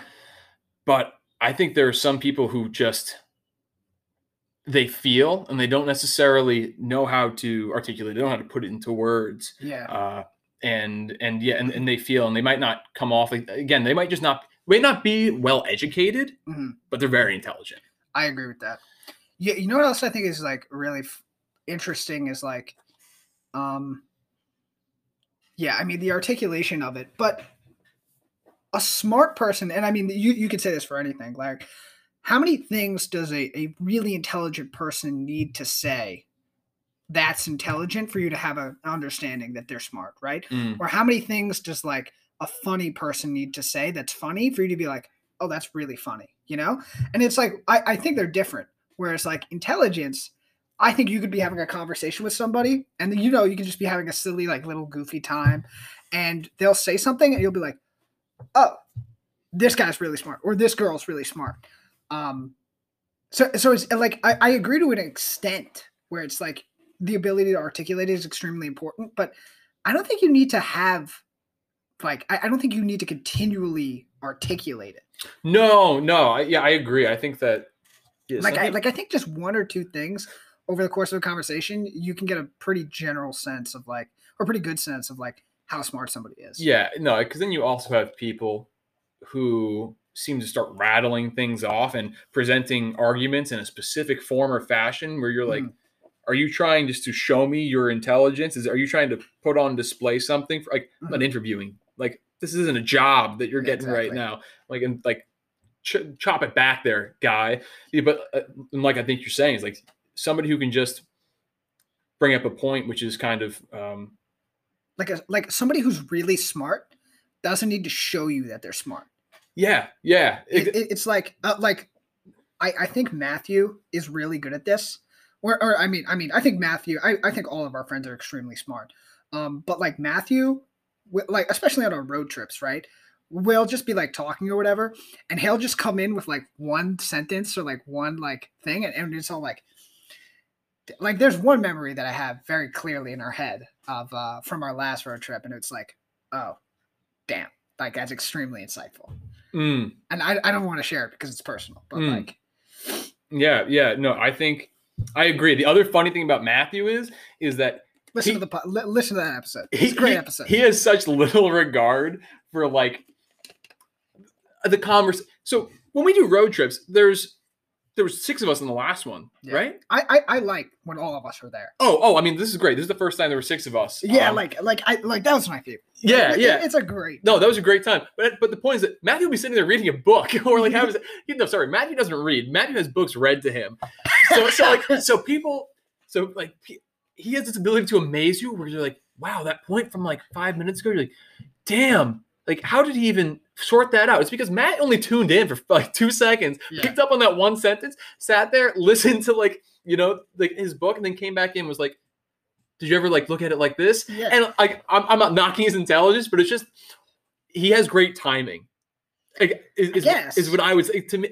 To me, it seems mysterious. Like, I, I think Matthew is enigmatic in some sort of way, and I think like when he when he decides to tune in and like give offer some wisdom or kind of put his finger to a pressure point, um, I, I think it has more to do with interest than timing. in yeah, uh, well, I guess, I guess I'm saying more so in like like universally time. Like it's not necessarily something which he is timing himself. Yeah. Yes, but exactly. His interest is only in so many few fine places. Oops, sorry. Exa- No, I just spit all over it Tom. missed. It missed. it was wide right. um, no, yeah, yeah, but um, yeah. So I mean, I mean, I mean, like smart people don't need to say many smart things. Does a funny guy need to say a lot of funny things to be funny? Is that what I, you were saying? I, I, I think it is different. Where it's like you like with intelligence, I feel like it's like a um I don't know. Like I, I mean I haven't really sussed this out in my own mind, but it's like intelligence, it seems like if you can say something really insightful, you don't need to say a lot of them. But Mm, like you can I or this is what I would say. I think it's easier to come up with something really funny as a one-off than it is to come up with something really insightful as a one-off. Mm. Um, whereas like a funny guy, like you could say like one or like a, a funny line, but I don't think anybody's gonna really like think you're funny. Yeah, like you know what I mean. Whereas like I, I think I, th- I do think it's different with intelligence, but I do think that there is like a um, I don't know. Maybe it has to also do with the volume of the things you say. Where it's like if you say ten things and nine of them are really funny, but you know somebody else says like a hundred things and nine of them are funny, then like I don't know. I, I think it's a sliding scale. Yeah, yeah. I mean, I, I'm just thinking though, like in my mind, are we are we still recording? Are Why is this not going? we're we're experiencing Hey everybody, we actually didn't have technical difficulties. Um, we stopped recording for a second because we thought we did, but now we're back. yeah we are still uh it's it's working we thought it wasn't working but it is We're here. and we're Um, here yeah But what, what were we just talking about off camera? so yeah so so off we were just talking about tom just came tom just turned over to me he was like man Oh Wha- yeah, oh yeah, yeah. I can give the pretext. Um, one of the things I I say a lot, and even even sometimes I think it is um when I'm sussing out an idea is I don't know. mm, Where, and it's just kind of like a mental stoppage for me of like, oh, this this this is too complex or like whatever. It's like I don't want to think about it, but it's like I just think it's so intellectually lazy for me to like just stop thinking. And and it's, it, and I do it in conversation when I'm unsure and I'm like, oh no, this person like is gonna think that like I don't know what I'm talking about. But yeah, I, I think it's one of my worst qualities of like I don't know, you know. yeah i think it's very hard just especially when you're in a conversation with another person Mhm. I mean, that being said, I I know you've done it in conversations with multiple people as well, but I think that it's one of those things where you want to keep the ball rolling, the- Mhm. the momentum of the conversation. So rather than taking the time to like sort through your your thought right there and take that pause, it's easier just to kind of say I don't know. I, I agree. The problem is though, I do it in my own mind. Mm, It's not only just like a conversation like stoppage gap or like, yeah, you know, for the momentum. It's like I'll, I like I love to go on like long walks, not listen to anything. I try to go for like an hour a day and just like think. mm, Um and yeah, just like a lot of times I'll be like thinking about like some idea or like some problem I'm having and I'll be like, oh, I don't know. And it's just I and I, I recently, probably within the last year, I've caught myself and been like, that's that's horrible. Like Yeah. like even if I don't know, like go further. yeah, and this is I was uh I w- I suggested to Tom that this was reminiscent of a conversation we had had one time at his place where I think we were just talking about being interesting. Yeah. Um, I, I very much remember this conversation. yeah, and uh, it was something which which I picked up from acting. It's funny, just the way in which you are able to apply teachings you pick up. Like a lot of teaching is just kind of universal. Um, with acting, I get a little bit scared. That might be just, oh no, this is sociopathy, is what you're learning. like you can't do this with real people. That's not acting. That's sociopathy. Yeah. Um, but what I had suggested was just, like just have an opinion. Just go ahead and have an opinion. So, well, well, when you're in your head and you start having opinions and you start combating opinions in your head and you have two voices talking, it might turn from sociopathy to another S word, schizophrenia. Uh, schizophrenia, eh? But no, the point is, is that uh, just choose a position. If you're unsure of what's happening in your own mind, or it's kind of one of those things where you start thinking about something and you say, "Oh, well, actually, another side of you comes in like morally, like I don't, I don't agree with that." Choose a moral position or choose that initial impulse position and go ahead and run with that and see where you wind up.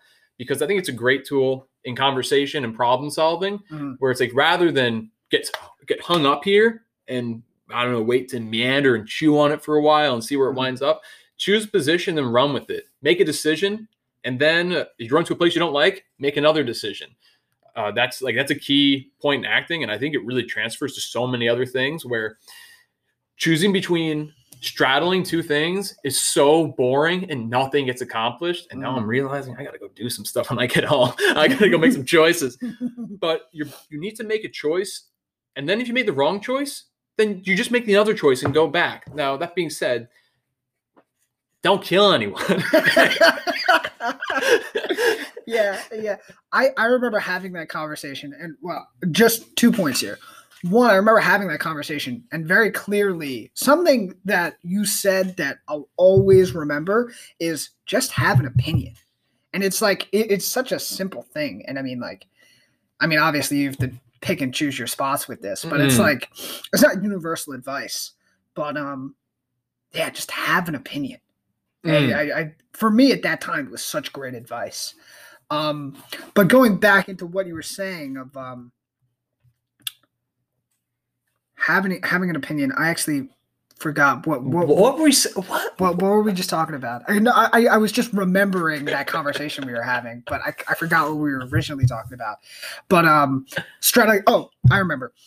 Um, choose uh, making a decision and then making another decision. Mm. I feel like that's kind of how you live your life.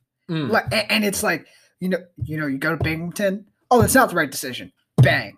And and something I really admire about you is like you're always willing. And again, correct me if I'm wrong. You're always willing to change course to something that's either more optimal, more effective, or something that's going to bring you more happiness. Mm. Um, even, and this is just what I've observed, is if you're unsure or if you're insecure or have self doubt.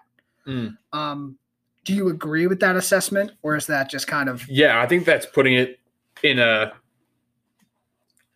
in a pretty good light. Definitely, that has some good light. You said some really nice lights around. It's lit pretty pretty nicely there. put it in your reel? Yeah, yeah, yeah. What I would say is like under some some worse lighting conditions, uh, it can be yeah, an inability to commit sometimes, Mhm. uh, to not see things uh, through to completion, which I hope that's not true. And I know that I've I've seen a lot of things through to completion. Wink, wink. uh, no, but I, I know that I've I've I've I've gone through a lot of things to the end, at least, or, or what I, you know, the book isn't done writing itself yet. So yeah, I, I hope it is in that light of where I've, I've made a decision and maybe it's kind of like hedonistic or something where I'm like, I'm going to do what is most optimal, which I enjoy the most at this Mhm. moment.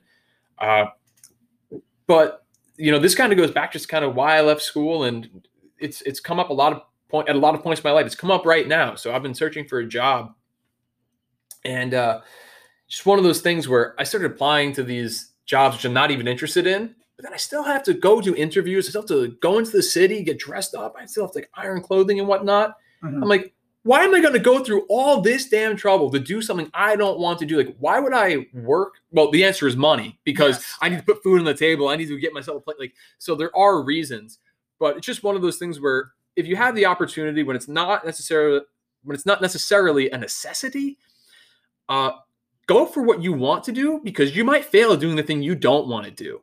Uh, and it's again, it's one of those things where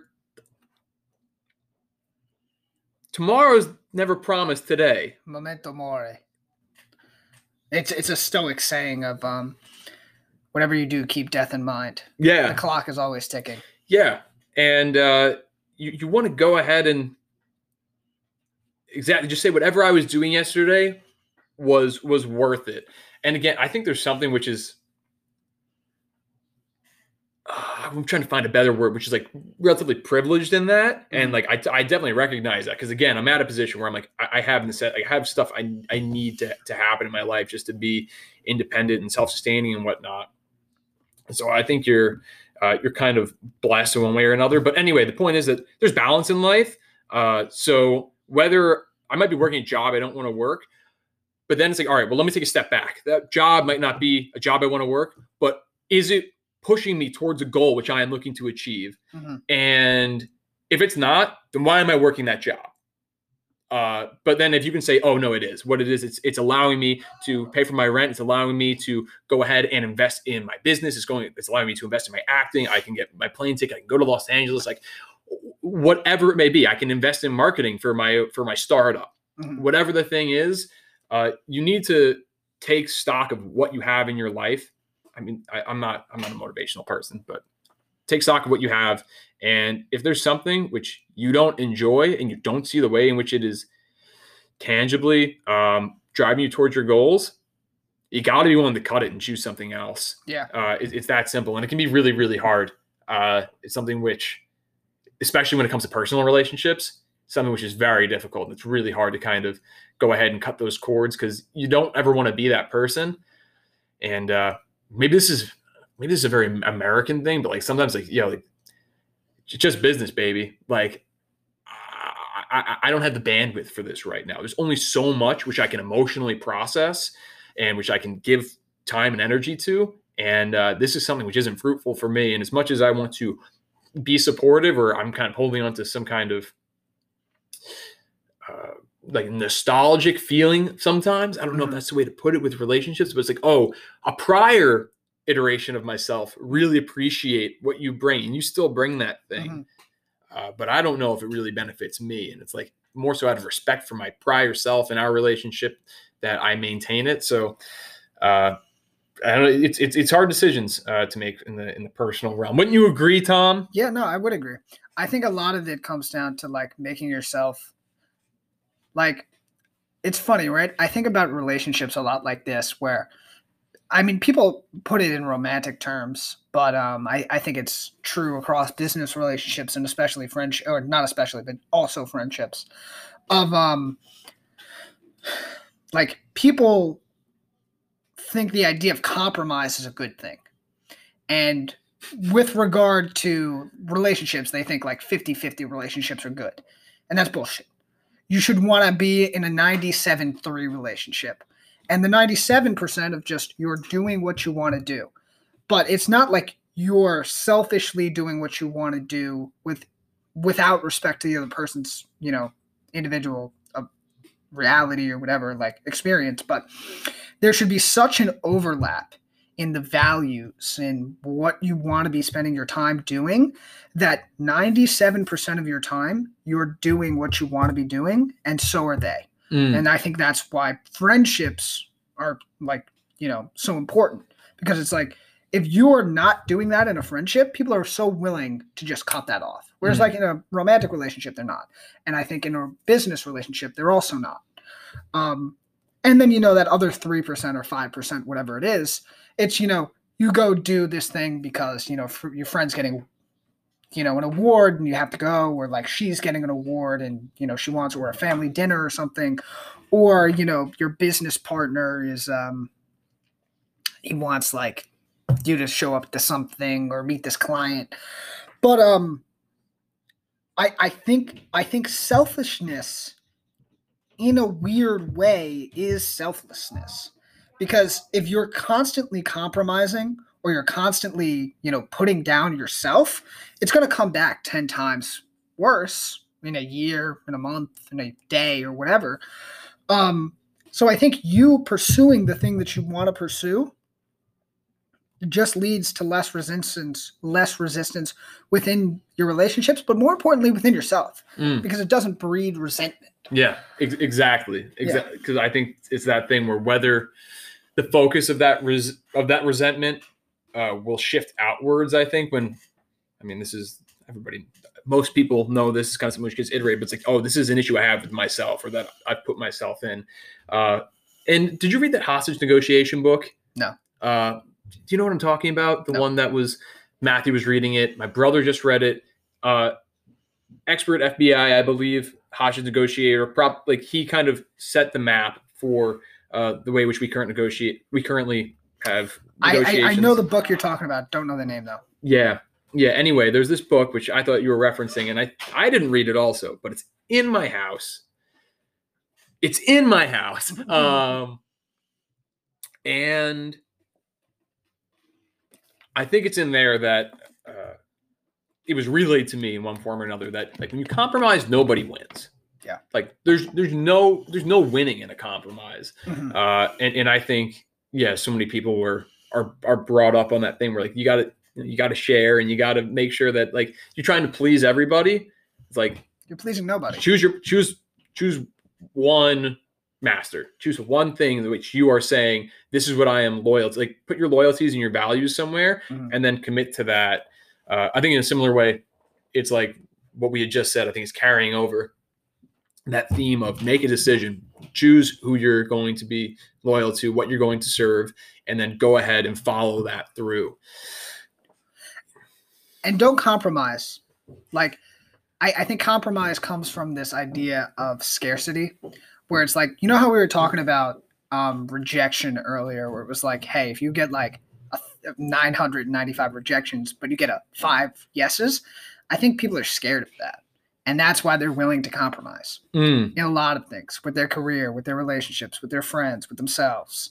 Um, and I mean, I'm not, I'm literally a 24 year old guy, lit just like who doesn't have anything figured out. So, I Mm. mean, I, as you said, I'm not a motivational guy, but it's like, um, there are enough opportunities out there. There are enough people out there. There are enough careers out there where eventually, like, you'll find it.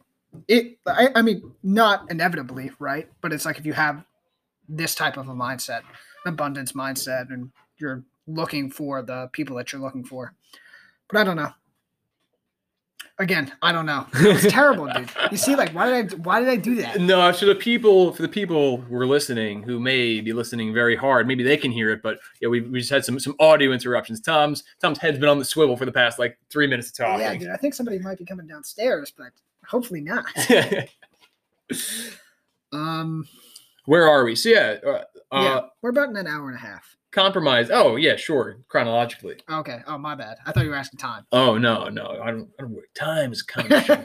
Time's constant. I don't worry about it. It's like a flat circle. True. Uh, Compromise. yeah, compromise. Yeah, I think we ended uh, one of our our segments on this. I think it's kind of what I was saying, where it's like, I was saying if if you uh, if you're an artist, quote unquote, you're a content creator, and you decide to make a a product, piece of content, which is for the sole purpose of commercial success, which is bringing you some sort of financial reward, and you don't get that, um, and you've compromised the integrity of your art, your vision in some way. Mhm. Um, damn, I everything just keeps on feeding back into itself. It's like, yeah, you've what you've now done is you've failed in trying to achieve something which you you didn't even really want Mhm. um, or or it's like this is not the goal. Like I was trying to get something else out of it. Anyway, the point is, is that um, you did something wrong. you did something wrong. Yeah, I mean, I, I do think that a lot of that comes out of like not knowing who you are or what you really want, right? I Yeah. mean, like, I, I mean, I, and, and I mean, money's important. Like, people are all like, yo, money won't make you happy. Bullshit. Like, it will definitely make you happy to an extent, but you're not going to be fulfilled and happy on your deathbed that you made an extra 25K yeah, but it's like yeah I, and there is a difference between going from 25,000 to oh I make 55 on a yearly basis right? And then but and then you know from 100 to 125 is different. This is a conversation like which we've been having since we were 17 probably. facts. is that like there's a there's a threshold pretty much. I think at that point whatever study uh, scott was quoting it was around like $75000 so i imagine with inflation it's probably around 80 but once you once you hit making $80000 a year that's when it's like okay this is as a single uh, adult in the united states. So 80000 usd then you've kind of met the threshold for okay money won't give me more uh, won't give me happiness. But there's a level of uh yeah like wait a second you're gonna tell me money doesn't doesn't mean anything? It's like meanwhile it's like when was the last time like you you actually like were worried about paying your rent this we talked about this idea that has extrapolated where it's like people actually have lower iq Mhm. when they make less money Mhm. so it's a it's a really and not, vicious not not yeah yeah cycle. It's a vicious cycle because it's a matter of like, oh, if we just give this guy, this guy has eighty thousand dollars rather than having forty thousand dollars, or depending on where you live. I don't know how many other people are listening to this, Mhm. but that person will be able to make like high IQ decisions. That being said, I think high IQ is like relative. Uh, I think like that scale is made on like your potential to make money. I, I think that that's kind of that's success. I don't really know how IQ was know. created, but the point is, same person. If you just give them more money, they will have like it's like a 15 it's either 5 or 15 i don't know the scale that well but it's 5 or 15 bump in iq just from having more money by being able to like meet their basic needs and then going beyond that now it's like what's what qualifies as basic needs or those like necessities which you must have in the in the 21st century uh I- I don't know what they are. I'm not going into it. I'm not a, I'm not a Yeah. I'm not. I ain't no sociology guy, But what I am is a guy who says you got to have fucking money if you want to make more money, uh, and if you want to be happy. Uh, like there's Yeah. there's Gordon Gekko, or this is was it Gordon Gekko, or was it uh, uh, Leonardo DiCaprio? What's the movie? Wolf of Wall Street. What's his name? Jordan Belfort. Jordan Jordan Belfort. Uh, there's the line he says like there is no nobility in poverty. And yeah, actually, I think it was Charlie Sheen's character in Wall Street that said it. But it's so true, and I think it's funny because like I don't know about you, Tom, but uh, you know, our our grandparents are, are depression babies, right? Mhm. They were they were brought up in like the scarcest, of- and I imagine they're also were they in New York. Were your grandparents in New York during the Most of them. During the 30s, 40s? Um, yeah, I think most of them. Some of them might have been still in Ireland. Oh, okay. Okay, yeah. So you're you're fresher than me, but um, No, no, no. I, I, I think my great grandparents. I, I think all of my grandparents were either in New York or Long Island. okay, yeah. So anyway, it's that thing where like there is like there's a real scarcity mindset. I'll tell you that. Yeah. Uh, which which carried over. so. Yeah, and then also this is the other thing with like I don't know, I can't speak to other uh cultures or like nationalities or like it- what their experience is, but like I know definitely with the um like the Irish experience, I feel like there was something really knowable about I, I, I think they did hold poverty in, in, in some kind of like nobility. If you're somebody who who works hard and you have to bust your ass every day, uh, and you have to go out and you have to keep on working, uh, there's something really great in that. And and this is I'm not saying that that's not great, but I'm saying if you're doing that and you're not able to like if you're not if you're if you're living paycheck to paycheck, it's Mhm. not a good position to be in. It, it wears on you, especially when you watch the world around you. I think now, again, conversation we've been having the past five, ten years, like with Instagram and whatnot, when it's like we there is this elevated, quote unquote, falsified sense of like what the the new norm is or how people should be living their lives. Like we see people on vacation, like Mm. traveling, um, you know, going to eat. You know, every time they go out to eat, that's the only thing which we see. So it feels like it's every meal Mhm. feels like every day is spent in Tulum. It feels like every day is spent in, uh, you know, Miami, whatever it is. Um, and, and I think it really, it really wears on you if you're not able to make ends meet. Uh, and anyway, so yeah, poverty babies, it was just, yeah I, I mean, it, it's a weird dynamic, right? Because like every individual, th- this is something that I think is extremely important. Is like nobody's nobody is coming to save you, um, and there is a lot of counter advice going on that is both universally true. Like it- for every saying that there is an opposite saying that is also true. Like Mm. you, like you can't take all the money that you make with to the graveyard with you. Like like that's a true statement. It's like while you're here, spend your money. But also, a dollar saved is a dollar earned, and it's like that is also true. Um, and, and but and, and this is what the thing, and I think this is what you're getting at. Every individual needs to make. You need to be the CEO of your own mind, make your own decisions, find out what is subjectively going to make you the most happy, and do that. And there are some things where it's like if you're living a pay, pay, paycheck to paycheck, you'll probably be more happy if you're doing a job that pays more. If it, if it's the same job, right? If, if two universities exist, doing the same job, one you're making paycheck to paycheck, the other you're making 80k. Obviously, you're going to be happier making 80k, but that's not the world we live in. And it's like if the jobs are different and you like, if you really love what you do, paycheck to paycheck, more power to you, right? But you gotta find you, you gotta find what works for you. yeah. And I think it's just one of those things where like, yeah, find what works for you. And I think, I think you're right. There is, def- if you have job satisfaction, you, if you're satisfied and you feel fulfilled with what you're doing every day, Mhm. that's fantastic. And yeah, like, if you're a community organizer, it's like, or, or you know, or you know, something like that. It's like that that can be extremely fulfilling, yeah, even though if it's financially not. Yeah, but but that, that's the thing. I think pretty much all we're saying is like there can really be undue stress which is put on you Mhm. uh, because of your financial situation, and it's something Mhm. which you, people need to. This is the other thing too. I, th- I think which we're like touching on is like people need to check in with themselves more. I think uh, Yeah. and kind of see like yeah, what is causing me stress? What's making me like why am I still in a position which I don't want to be in? Um, and, ta- and taking account of, of all those things which add up and just like yeah being able to to breathe through understand like accept because this is something which I've been kind of harping on a lot in my own personal life. Like, I think we live in a really bad, I mean, this is, and this is for hundreds of years, a really bad cycle of shame. Mhm. Um, where it's like we we don't want to talk about things because they're deemed shameful. And we don't want to bring that to ourselves. We don't want to bring that to our family. Uh, and I think that it can be a lot of things. But anyway, I'm just saying that that that poverty can can add on to that and kind of recognizing that position yeah. um, can make you feel like it's real. It's Schrodinger's cat. It's Mhm. like some people would rather leave the box unchecked uh, when they they know good and well that cat's goddamn dead. but if they don't check, there's still a possibility that it might be kicking. Yeah. Uh, yeah. Something I've been thinking about is it's like your mind has to be a good place to live. Mm.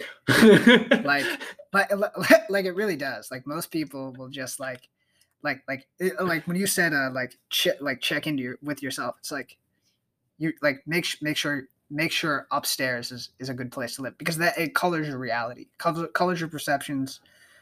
It's whatever. A book I would highly suggest everybody reading is um or or if you want to just learn more about this is Stillness is the Key by Ryan Holiday. Great book. Um yeah. yeah, Yeah, and so going off of that, I'm sorry, wait, wait, what did you just say before the book? Because that threw me. I was like, oh, I was like, ooh, I had spot. Um your mind is a nice place. Your mind is yes, yes, Your mind yes, has to yes. Make sure your mind's nice. Yeah, that, it's funny because uh, I definitely agree with that. But one thing my brother said to me, this is when I was like, I think I was 17, maybe I just turned 18. He's like, your mind's a dangerous place. Do not go in there alone. and I was like, oh damn. Uh, and it, it's funny because I think that I, I mean your mind can be a dangerous yeah, yeah, no, and and, and I think that uh, it works on both levels because I think that if you're somebody, Tom, I know you're a guy who meditates, and you're somebody who's Big meditator. yeah, big meditator.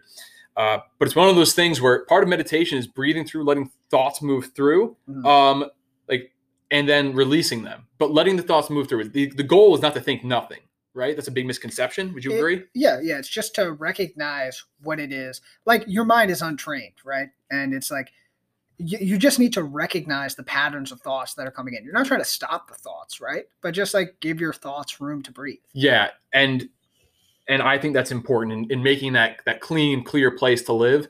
But in the, in the danger is is like, all right, now what if I grab onto this one and let me see where this one takes me? That's when you ride deeper and deeper in there, and then again, like like you said, your mind col- colors your reality, and you start finding yourself in a place which the the saturation is really really high, and it starts closing in your field of view. Mhm. Um, if you if you if you decide to go in there alone, so yeah, dude. don't Yeah. think too much. I think is the point. Uh, Yeah, dude. be like me. Be reactionary. Don't commit to anybody or anything.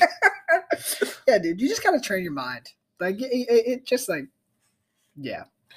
All right, so we're coming up on like 145. We're down. Uh, I'm not gonna. I'm not gonna limit us right here, but where where do you say we we, we start wrapping up here? Uh, yeah, I'm I'm an actor. In case you guys wanted to know, but uh, but Um, but I also play football.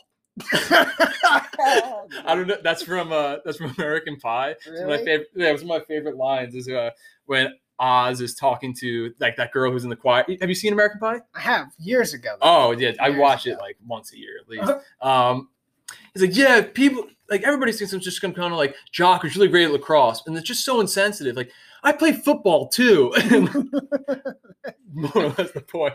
But she just like totally puzzled. She's like, wait a minute, like that's not any different. Um, Yeah, dude. I, I, I mean, uh, yeah. I, I mean, do you, do you have any other thoughts and anything else you want to get out to the world right now? oh, people, people. Uh, it was really nice outside last week, and I felt so good. And it's getting colder, and I feel not good. Um, seasonal affective disorder, whatever, sad is what it's called. I think Yeah. it's like seasonal depression. yeah. Oh man, it's real. It's alive and well in New York. I know Tom Kenny is a New Yorker, but dude, how the hell are you gonna? St- are you planning to stay here forever? I've been thinking about that a lot. I, you know, what's so funny, and I, I, I take a walk at lunch, um, you know, for like 15 minutes or whatever. And when it was like 70 degrees out a couple of days ago, I literally was thinking like, oh, dude, every springtime in New York, I fall back in love with New York.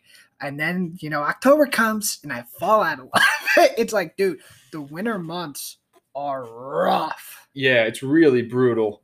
It's really brutal. It's something which I've said for like every year for a while, but like the past two years, I'm like, I'm not doing another winter in New York.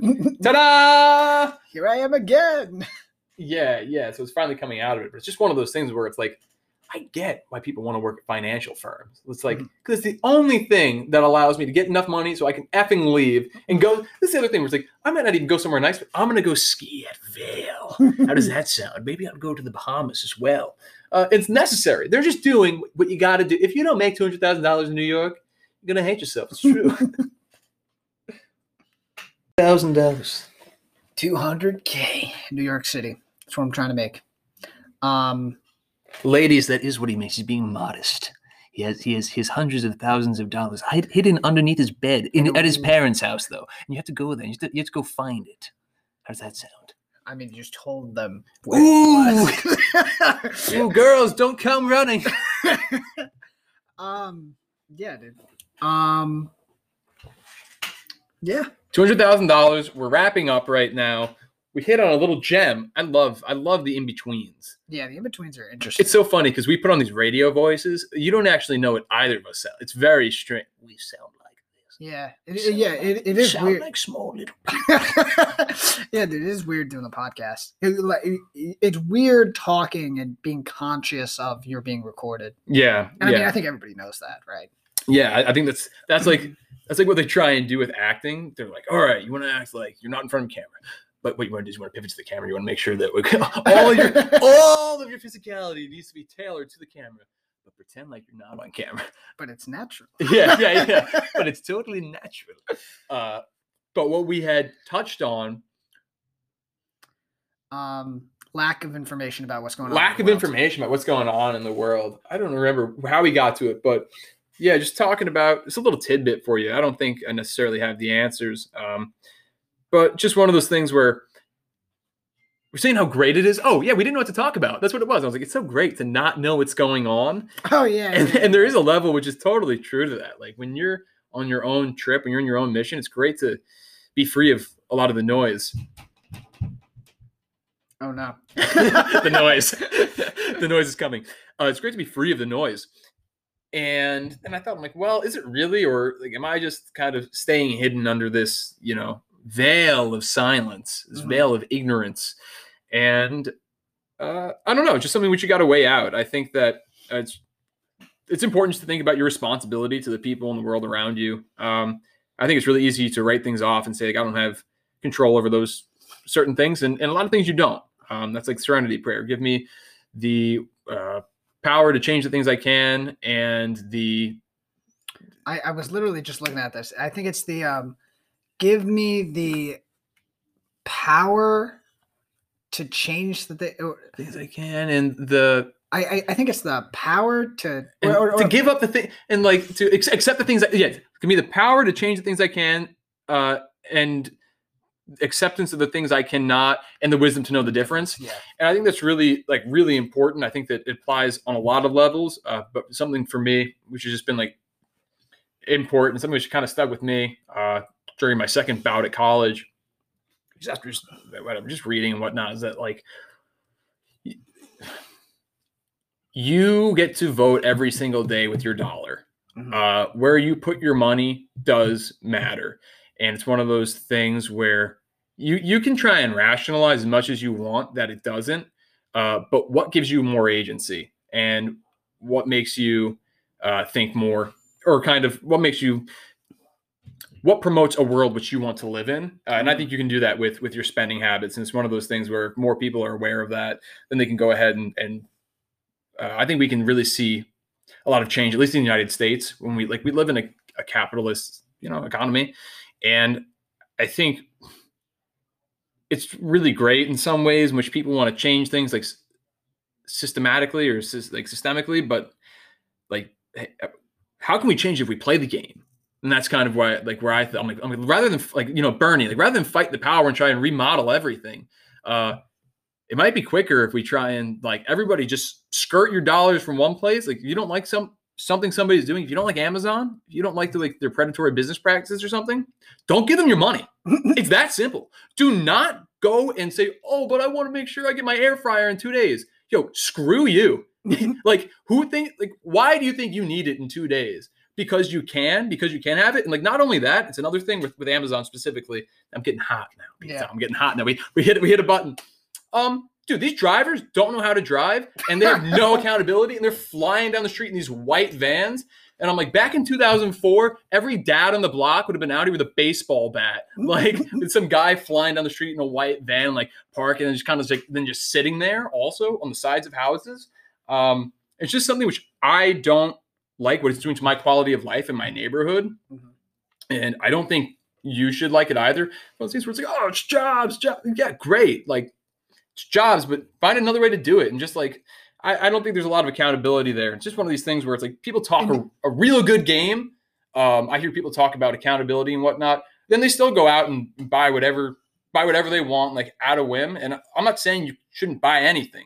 I'm just saying like know who you're paying, know who you're, uh, who you know, 97 cents on that dollar is going to yeah. uh, because it might be supporting just in a very general sense something in life which you could do without and you'd be better without and you don't like uh, so i think that being conscious of what's going on in the world around you being conscious of where your dollar goes is really important and i think it's something which is a really easy change to make and tom you brought up a point that it's like there are some things which don't really impact you what were you saying you were Um, well, a couple of things. One, I want to respond to what you were saying. Yeah. I think it's um important to be conscious of who you're criticizing versus your actions, and versus like if you're criticizing Amazon, I mean, what you're saying, um, don't buy from Amazon. And if you do, stop criticizing them, right? Or do both, right? I mean, I really don't give a fuck. But um, it's just my two cents. Um, but um, like with wars in foreign countries or tragedies that happened, you know, at the Moroccan border, uh, trying to get into Spain or whatever,